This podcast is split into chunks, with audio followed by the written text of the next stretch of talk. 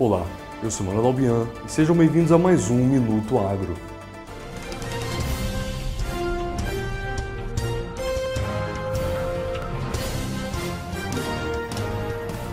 O plantio da safra da soja 21-22 no Brasil está em 35,8% da área estimada, e isso até 22 de outubro. A estimativa parte de levantamento de safras e mercado, na semana anterior, a estimativa estava em 21,1%. O plantio está mais avançado que o igual período do ano passado e acima da média dos 5 anos do período. No Mato Grosso, o plantio é de 69% contra a média de 46,6% dos últimos 5 anos.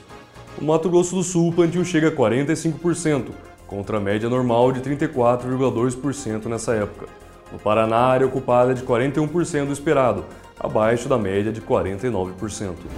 Muitos vendedores aumentaram os preços, mesmo de maneira leve, preocupados com que aumento dos valores afastassem demandantes. Quanto a exportações de carne de frango, em um agosto abaixo do esperado, setembro veio com 418 mil toneladas de carne exportadas, aumento de 10,2% em relação ao mês anterior e 21,3% em relação a setembro isso segundo dados da CSEX compilados pelo CPEA. Pesquisadores do CPEA ressaltam que as vendas externas aquecidas se somaram ao preço elevado da proteína avícola brasileira no mercado internacional e ao dólar valorizado frente ao real, cenário que resultou em receita recorde.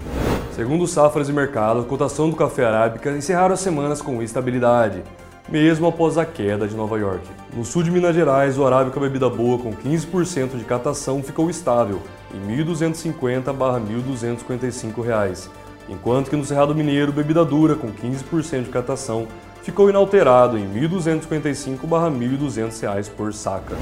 Para essas e outras notícias, continue acompanhando o Minuto Agro no AgroPlus Cast. E acesse www.agroplus.tv. Até a próxima!